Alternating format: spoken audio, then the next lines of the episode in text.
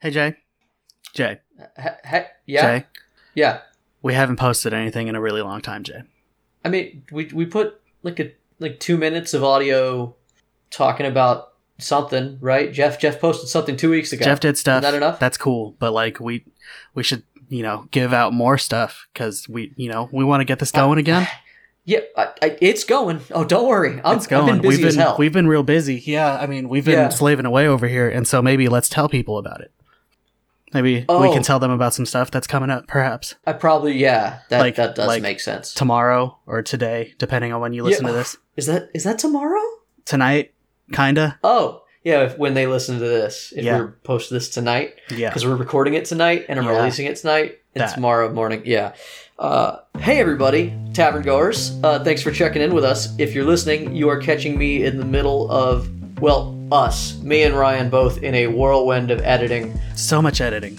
So much. Yeah. editing. But anyway, first things first. Tonight, you can find all of us on twitch.tv. Tonight meaning January 19th at 7:30 Pacific Standard Time.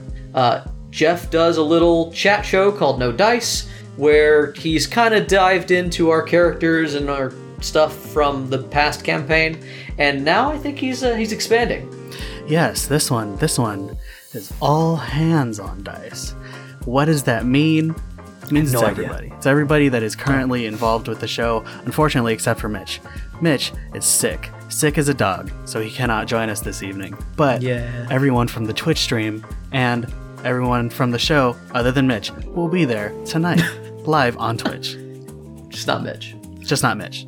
Just not Mitch. Fuck Um, Mitch. No, he's fine. He's fine. We Yeah, love I- Mitch. I- He'll get better. Yeah, it, it's Things sort of uh, behind peek behind the curtain. Some of us haven't spent a lot of time interacting with each other. Jeff got his friends together to do the Twitch, uh, and a lot of us didn't have the time to join them for Twitch. So some of us haven't actually interacted with like Olvin. Uh, Ryan hasn't truly met Olvin. Yeah, Olvin's a not great really. guy. So we are going look- to meet and have a great time, except for Mitch, who's sick. He's not going to be there.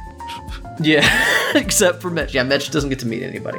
Um, but yeah, so I'm looking forward to everybody getting to know each other a little bit, and you getting to know us too. So if you want to, if you just enjoy our particular brand of bullshit, come on down and get a look. So that's that's that's all that's all well and good. But how about how about something else? We can we can give something else out, right? Oh, wait, Like perhaps some, something else. perhaps a session zero. Session zero. Can we put Session a, can zero? we can we put a definitive date on when session zero is going to drop? I uh, Torchlit Tavern Campaign Two Session Zero. is done. Yeah, we have it edited. It's in the bag, and we're going to release it on January second. Wait, that's not right. We're going to release it on February second. February second. Yeah, Yeah, the big two. The Groundhog Day. Oh god, it's Groundhog Day. You can listen to it on loop. two two. 22. We'll finally uh, give you guys a chance to see where the world landed. It is the same world that we played our last campaign in. A lot of things have been going on. There's a time jump. We're going to talk about it. We're also going to talk about the new characters a little bit. We're going to talk about the homebrew, our plans, our goals for this campaign, what things are going to look like. Uh, I just listened back to it. I'm super excited. It uh, got me pumped again for the show that I'm already well into. We've recorded multiple sessions of the of the campaign already, and I I really can't wait for you guys to meet these characters. We are excited, but also maybe just one more little sweet, tasty nugget for these good, good fans of ours. What the fuck, man? Just one more. We- Just we're they're so close. Okay, fine. Our anniversary is February 14th. That's right, Valentine's Day was the day we first released our show. Uh, three, four, four years ago. Yes. Four years ago. so four years ago, long ago, in the non-dark times. Torchlit Tavern city life began. And in honor of that, and because things just sort of worked out close to that, we will be releasing our prologue episode, our introduction to the characters, on February 14th, which is not a Wednesday. So we're going to have a weird schedule that week. We're going to release that Monday, I believe. Yes, February 14th, Valentine's Day, the beginning of campaign 2. Monday, nor- normally widely regarded as one of the most unsexy days of the week, but we're fixing that this time. Absolutely. Prepare to be uncomfortably sexy on February 14th, 2022. The return of Torchlit Tavern. Yeah, I'm not ready for that. Um, have we given them enough now? I think they're good. Okay, you know what? No, I, I, I'm, I've decided that we're gonna give them one more. They're they're Let's good. give them a taste of session zero. you think they can handle that? Um, I think if they can't handle it, then I don't know why they're here. Fair enough. All right, guys. Here is uh, my intro to the world lore that will be in session zero, just to give you a taste of what's coming. And uh, God bless you guys. We love you. We'll see you soon. Roll that shit.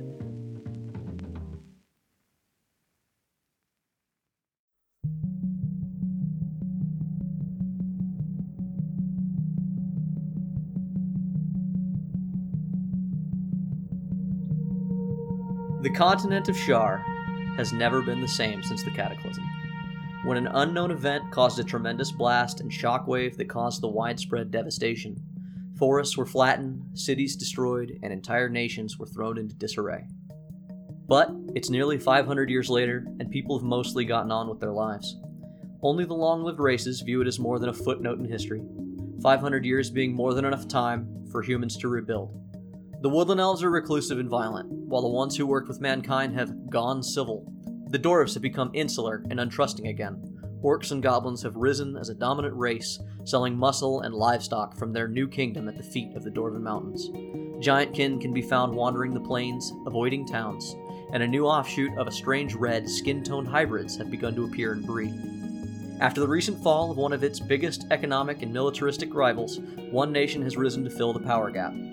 Bree, a nation once known for food, wine, and crafty mercantilism, is going through an industrial and magic revolution. It is fueled by a radical change in its leadership and has begun a steady subjugation of its neighbors. A nearly perpetual skirmish between Bree and Valeria has become an all out war, a war that Valeria has begun to realize it cannot win. Not only does Bree possess better technology, but they are well organized, seemingly overnight, but also culturally stronger. A country marked with struggle, but at the same time filled with promise if one is willing to work under the yoke of the primacy. Many refugees of the weakened nation of Celestian flock to Bree for protection. The sparse forest and deep hills of North Celestian are becoming dangerous as more and more beasts, fairies, and other monstrosities have become increasingly common. On top of the political and national change, a magical renaissance has begun as well. For some reason, the arcane has become easier and more common. The weave of magic within the realms of Shar has demonstrated a strange transformation, and there are only a few people who truly understand why. Ancient beasts of legend, not long ago, were spoken only of in stories and located only in the deepest of dungeons by explorers. They have now started to appear, encroaching on remote settlements and preying on the populace. Adventurer was a job that for some time in history was often synonymous with vagabond or two bit mercenary, but old dangers have re risen, and old jobs find strange new applicants. The way of magic was once the purview of mages and priests. Often they kept an eye and fostered the arcane talent. And though many could perform a handful of tricks, true arcane power was rare and mostly outside the reach of the common man. But along with the beasts and the strange flow of arcana came new ingenuity as well. A new working class of artificers is becoming common. Strange practitioners who have unfailingly made magic more accessible to all through the creation of new, commonplace magical items and accessories. While these items often lack the stability of wizard's charm or a dwarven or elven artifact's unbreakable power, they make up for it by being more affordable or, if not, more likely to be sold at all. This upsurge in invention came with a price, however, and the nations of Bree and Valeria found plenty of willing contractors when they came looking to pay them for new weapons. And because of this, the last 20 years of war have been unlike anything seen before. Guns have come to Shar. Loud, destructive, smoke blasting tools of death have been invented. Cheap to make and easy to train with, these simple but effective weapons have become relatively commonplace. The primacy places strict rules on the ownership of firearms, keeping them for only their military and policing forces to use.